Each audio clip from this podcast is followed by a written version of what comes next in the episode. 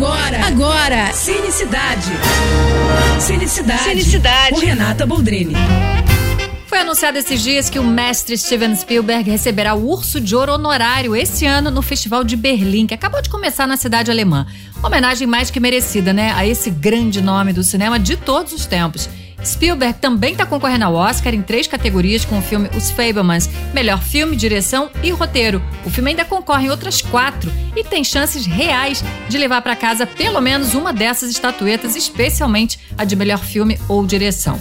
Bom, pra gente homenagear também esse gênio, acho que nada melhor do que vendo os filmes dele, né? Quem não assistiu Fabelmans, sugiro correr pro cinema e depois, em casa, maratonar outros cinco filmes dele no Telecine. É ter o Extraterrestre, Jurassic Park, o Parque dos Dinossauros, O Mundo Perdido, Jurassic Park, Tubarão e a Lista de Schindler, que deu a ele seu primeiro Oscar de melhor direção e o único até agora de melhor filme. Olha, um programão, hein? Pra quem prefere curtir mais uma folia cinematográfica, né? É isso. E se quiser mais dicas ou falar comigo, me segue no Instagram, arroba Renata Boldrini.